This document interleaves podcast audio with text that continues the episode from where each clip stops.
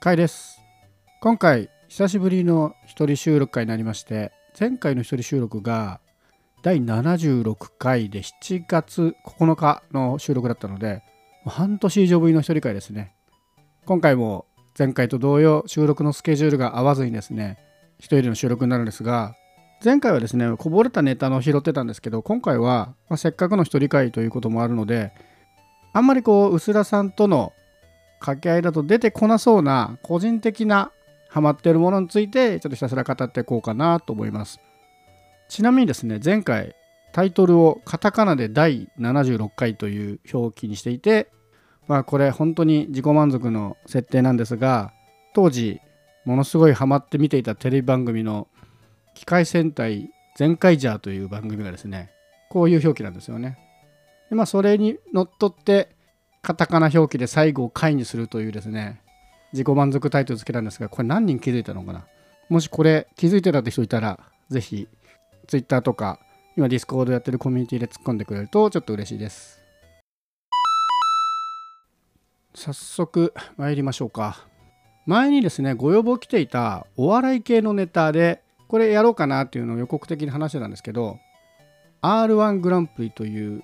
ピン芸人のお笑いグランプリがですね3月に決勝戦放映されましてこれ僕以前から公言してるんですけど僕が最も好きなお笑いイベントって R1 グランプリの準決勝なんですよね。これ決勝じゃないとこに結構なこだわりがあって R1 グランプリっていうのはピン芸人いわゆる一人でやる芸人さんたちがやるお笑いの場所なんですけどピン芸人ってルールがないんですよね。フリップ芸だったり一発ギャグをひたすら連発するもありもう何でもありの本当に自由競技なのですごい幅広いんですよ。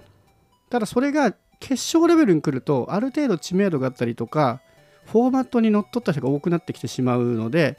ちょっと面白みがなくなるというところとちょっとこの後決勝には触れるんですけど準決勝って大体30人ぐらい30とか数十名ぐらいのお笑い芸人が出てくるのでそのバリエーションが楽しめるんですよね。これがですね1回戦とかだと本当にお笑い芸人とかではなくても記念受験的に出場した、小学生だったりとか社会人だったりが出てくるので正直見ててしんどいネタもあるんですけど準決勝まで来るとも3回は勝ち上がってるのでで大体出てくる人もお笑い好きだと見かける顔ぶれが大体揃ってるのですごくですねコスパ的にもすごいんですよね。ある程度面白さが確約されている上に割と自由度の高いお笑い芸人がいっぱい見れるので準決勝がすごい大好きなんですけどなぜかこれが決勝になると面白くなくなる理由が、まあ、いくつかあって m 1との比較でいくと圧倒的に弱いのが MC と審査員だったんですよね。で MC に関しては、まあ、m 1グランプリだと今田耕司と今田耕司と上戸彩のコンビですごい息の合った掛け合い見せてくれるんですけど今までに関しては r 1グランプリってまあ、いろんなニュースでお騒がせになってしまってますけど雨上がり消したいがずっと MC やってるんですねこれまではで正直これはもうこれ個人の好みの部分はもちろん大きいのは承知の上で言うんですけど雨上がり消したいの MC ってあんまりうまくなくて特にお笑い芸人を紹介する時にあんまり気の利いたことを言えないんですよね。割と今田耕司とかは全員に配慮してあんまり誰かを特別扱いして面白いとか言わないようにしている。もしくは面白いと言ったとしてもバランスを取ってくる感じがあるんですが雨上がりの宮迫さんは面白い人を自分が面白いと思ったら褒めてしまったりとか面白いの表現も君おもろいわおもろいわみたいな風にしか言わないので出てきたお笑い芸人を盛り上げるところちょっと弱かったなというのとあと審査員の違いですね。m 1グランプリやっぱり審査員が、まあ、何といってもダウンタウン松本人志とまあいろいろ賛否あるんですけどやっぱ上沼恵美子。この辺りの審査員の評価が非常に面白くて他にもすごくオール巨人とか、まあ、立川志らくさんとか、まあ、いろんな賛否はあれどもすごく面白い芯の通った審査する人が多いんですけど正直今までの r 1グランプリはそこも弱かったなと。というところで決勝に関しては正直 R1 はもう準決勝だったらもういいやみたいな気分でいたんですけどちょっとここ最近 R1 組はそこでいろいろ改革を起こしてきてこれは良くも悪くも改革を起こしてるんですけどまず MC に関して去年から霜降り明星の2人に変わったんですよね、いわゆる第7世代の代表格ともいえるコンビですけどこの2人になったことで正直お笑い芸人のいじり方扱い方的には僕の好みで言うと雨上がり消したよりももう段違いに上だなっお笑い芸人たちをうまくあしらうってみればすごく番組と良くなったんですよね。ただ一方で R1 グランプリ今まで年齢制限なかったのが前回の R1 グランプリから年齢制限入っちゃったんですよね。10年っていう制限が入ってしまって。で結果ですね去年は、まあ、若い人が出てくる場所にはなったんだけどお笑いとしてはいまいち盛り上がらなかったなというのは個人的な感想です。これなんでかっていうとこれも完全に僕の主観なんですけど m 1は漫才のイベントなんですよね。なので漫才はある程度スタイルが決まっていて2人が並んで立って掛け合うコントと違って道具も使わない和芸だけで2人やり合うというフォーマットが決まってるんですけど m 1ってそういうフォーマットが一切ね好きにやっていい分何やっていいかわからない時間が結構長いと思うんですよね。自分で一発ギャグで受けるのかフリップでいくのか一人芝居みたいなものでいくのか。そこをいろんなことを手探りでやりながら自分なりの芸を身につけていってやっとそこからスタートっていうことを考えると10年ってちょっと短いんじゃないかと思うんですよね。結構僕はピン芸人が大好きなのよく見てるんですけど面白いピン芸人ってやっぱり若手というよりはある程度の経験値を重ねて、まあ、自分なりの方向性持った人たちが多かったのでこの10年縛りっていうのは正直去年の段階ではあまり良くない方向性だなと思ったんですよね。で一方でそんな10年縛りが入りながら今年の R はすごく良くなったなと思うのは、まあ、先ほどの通り MC が変わったことに加えて審査員にバカリズムが入ったんですよね。審査員としてバカリズムと小籔活動の2名が追加になって特に、まあ、これは僕がバカリズム大好きだからっていうのもあるんですけどバカリズムの審査がものすごく良かったんですよね。これ、まあ、ここまできっちりやるのが良かったのかどうかは賛否分かれると思うんですが結果としてバカリズムは審査の対象だった芸人に全く同じ点数は1人も入れずに全部1点差で点数つけてたっていうのもそうですしお笑いのイベントってトップバッターに何点つけるかが結構大事なポイントなんですけど要はトップバッターに点数高い点数つけすぎると後から来た人がもっと面白かった時に点数100点以上つけられないのでどんなに面白くてもちょっと抑えめにいったりっていうところがあるんですが大体まあ90点前後でつけていくっていうのがなんとなくの不分率なんですよね。そこに対してバカリズムは今回トップバッターに対して84点ですごい低い点数をつけてきて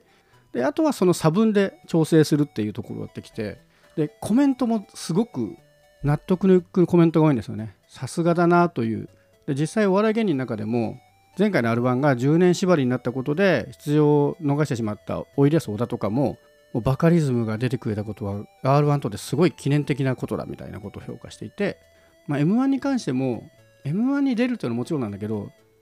ダウンタウン松本さんの前で芸をやりたいっていうお笑い芸人の声よく聞くんですよね。でそういう中で言うとバカリズムが出てきて個審査してくれるというのはすごく r 1の魅力は1個上がったなということでまあ、トータルで考えると10年縛りで芸人の幅は狭まったものの MC のクオリティが上がりそして審査員のクオリティもバカリズムが来たことですごい引き締まったので今年の R1 はお笑いイベントとしてはすごい良くなってたなと個人的に思いました。で実際の出場者に関してはもうお笑いはね完全に個人の好みの問題なので誰が一番いいとかはないんですが個人的な好みだけで言うと吉住が一番良かったですね。ただ優勝したお見送り芸人新地ももう納得ではあるんでここに対しては全然えなんでこの人がという感じはないんですが贅沢を言うとファーストステージとセカンドステージが多少中身変えたけどやってることが一緒だったんですよね。そういう意味では吉住は必ず2回目違うネタやってきただろうからそれを見たかったなというのは個人的にありました。あとまあ決勝でザジー対お見送り芸人新一みたいな形で争ったんですけどまあザジーも面白かったんですけどここは多分なんですけどやっぱザジーって結構ネタが見慣れちゃってる感あるんですよね。今まではフリップで来てたのがパソコン芸になったことでちょっと面白さというか音楽のリズム感みたいなのがより高められたりとか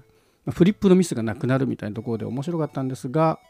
まあちょっとザジーってこういうキャラだよねっていうのが抜け出せなかったところは多分損してるなっていう気はします。これザジーがお見送り芸人新一と同じぐらいのフレッシュさで出てきてたらまた違ったんじゃないかなとは個人的には思いつつでもね2人ともね10年でラストイヤーだったんでもう見られないっていうのはちょっとザジー的にも相当ね終わった後相当崩れ落ちてへこんでたんで結構ここ最近は R1 の顔みたいにもなってたザジーだけに悔しさもひとしおだと思うんですが、まあ、割と納得の結果ですね。でも吉住に関しては W1 でもね優勝してますしもうテレビで十分活躍してるんでまあまあここで優勝しなくても活躍の場はあるんだろうなということでちょっと来年以降も最近ちょっと R1 もいいかなみたいな気持ちになってたんですがちょっと来年以降またね楽しみになってきました。話変わってこの間もね漫画の話は珍しくこの番組でやったんですけど割と漫画ネタは人気があるなというところで3月に漫画大賞というイベントの発表があるんですけども漫画大賞、まあ、知ってる人もいるかもしれないんですが結構癖のある漫画賞で何が癖があるかというとノミネ作品が面白い漫画をノミネートするのはそうなんですが今面白いをテーマにしているので具体的にはまだ8巻までしか出てない漫画が対象なんですよね。だどんなに面白くても数十巻いってる人はもうそれだけ世の中に知られてるだろうということでまだ知られていない今面白いんだという漫画を題材にするというところがちょっと特徴的な漫画賞です。でもう一個これもちょっとすごくいい意味で漫画大賞に個性を与えてるなと思うのが審査が一般投票とか一切ないんですね。これ漫画大賞を運営する委員会というのがあってその委員会というのは漫画好きが漫画好きの有志で集まったメンバーなんですね。でそのメンバーが毎回面白いと思う漫画をノミネートしてで上がってきた作品を審査員全員が読んでそこからさらに投票するという仕組みを作ってるんですね。これ何が言いたいかというとすごくその読み手の色が出てる一般投票とかになると数が多くなるのでどんどんその個性っていうのが薄れてくるんですけど漫画大賞は実行委員会の人たちの色が出るなというのがすごくあってなんか端的に言うと特定の漫画家さん結構好きでしょみたいなのでよく上がってくることがあるんですよね。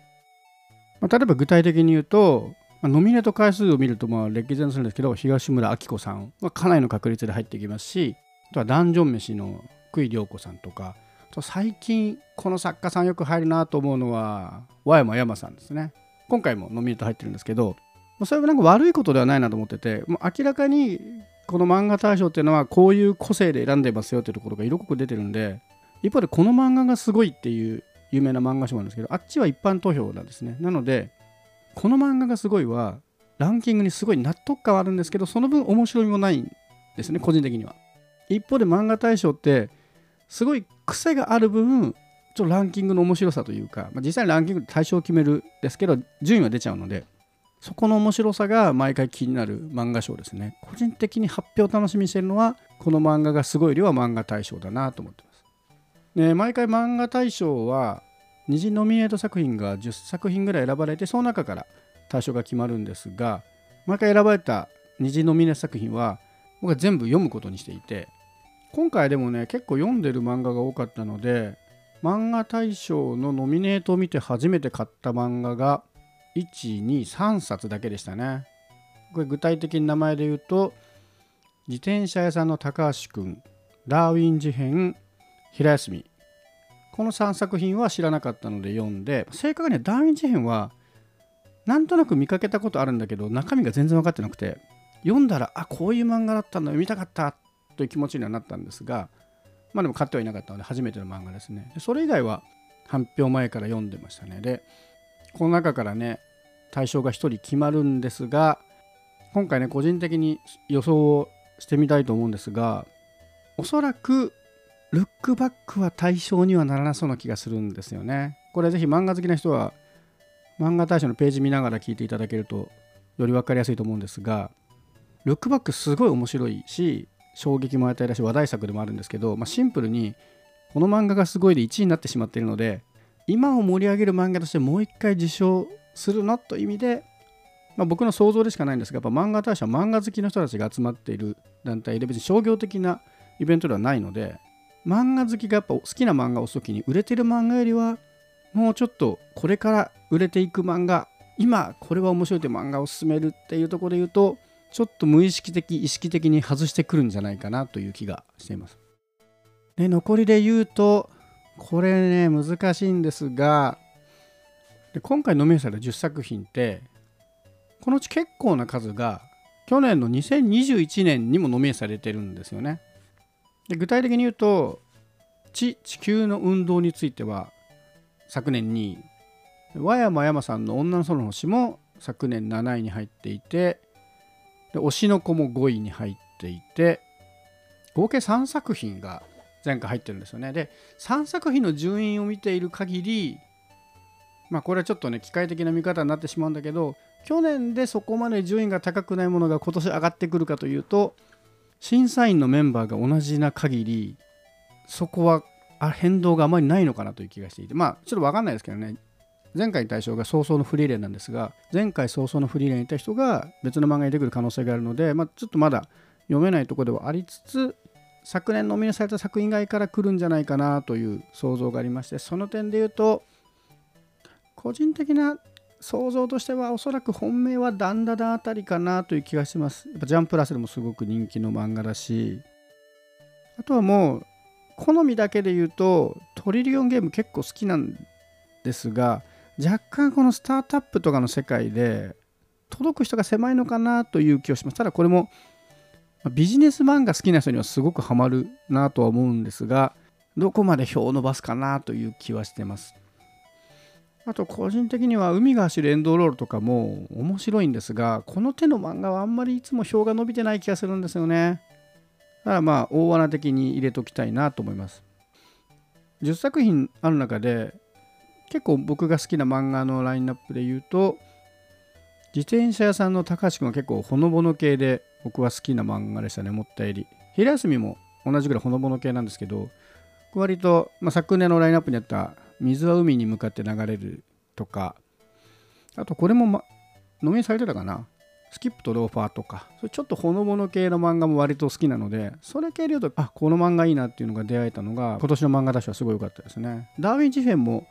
かなり癖のあるこれほんと漫画のね表紙見ただけじゃ中身が全く分かんないんでぜひね一回読んでほしいんですけど人間と猿の愛の子の話なんですよね。人間なんだけど顔は猿で身体能力も猿並み頭ものすごいいいっていう主人公が、まあ、その迫害を受けたりもしながらも、まあ、いろんなトラブルを乗り越えていく話なんですがこれは本当に表紙では全く想像がつかなかったのでなんだろうこういうちょっと変わった異形ものみたいなものが好きな人は面白いかもしれないですね。漫画大賞の結果発表は3月下旬に授賞式で発表になるんですが毎年授賞式の案内いただいているので今年もスケジュールがうまく合えばちょっと現地で漫画大賞2022の発表を見守りたいなと思ってます。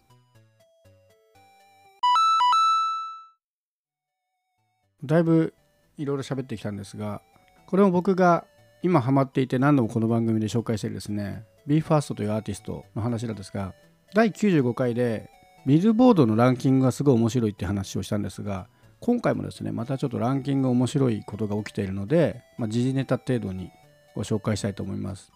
前回紹介したのが BE:FIRST デビュー曲ギフテッドっていう曲がですねビルボードで、まあ、INI っていう人気のアーティストと対決しながらも1位を取るという話をしたんですが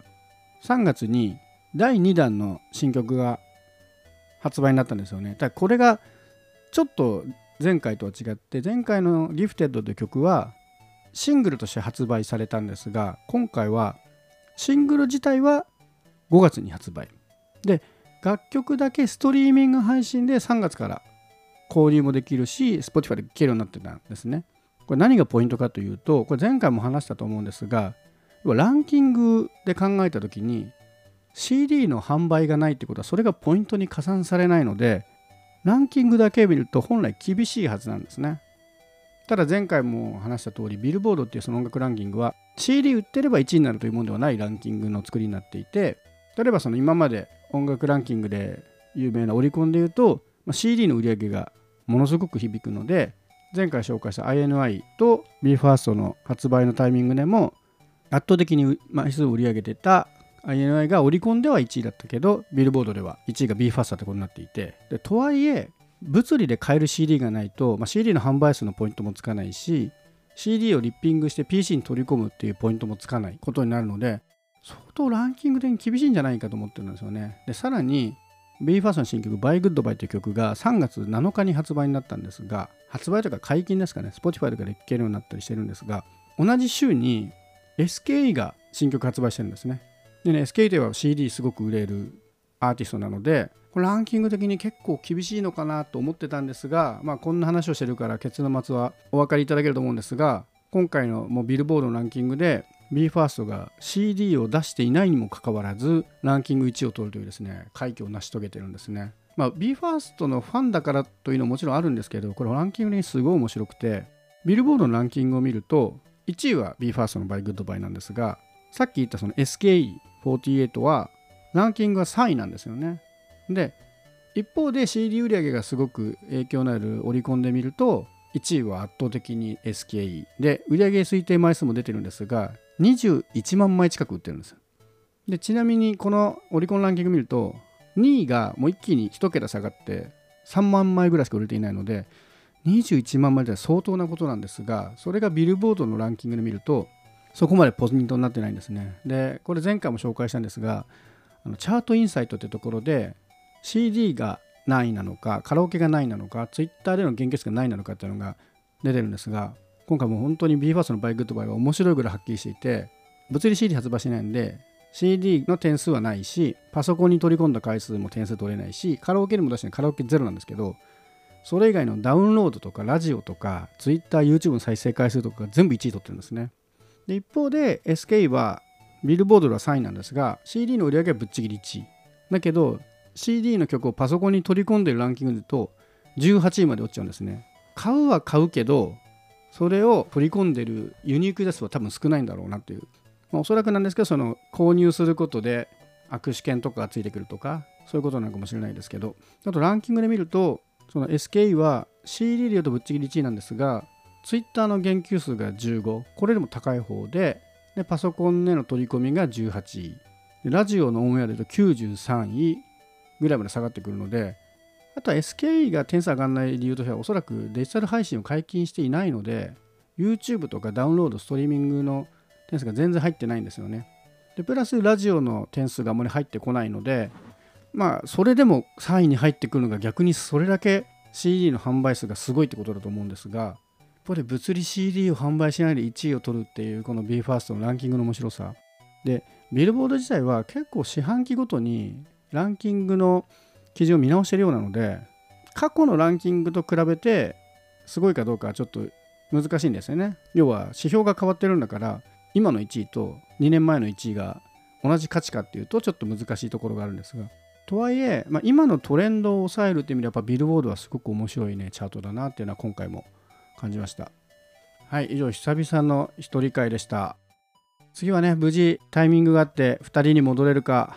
またもう一回一人会になってしまうか今スケールが微妙なところではありますが前回は一人会なかなかやりづらかったんですけどさすがにあれから半年ぐらい経ってるおかげもあるのかだいぶ一人でも話しやすくなったなという気はしますが是非ですね一人会の感想とかも Twitter や Discord のコミュニティなどで感想いただけると嬉しいです。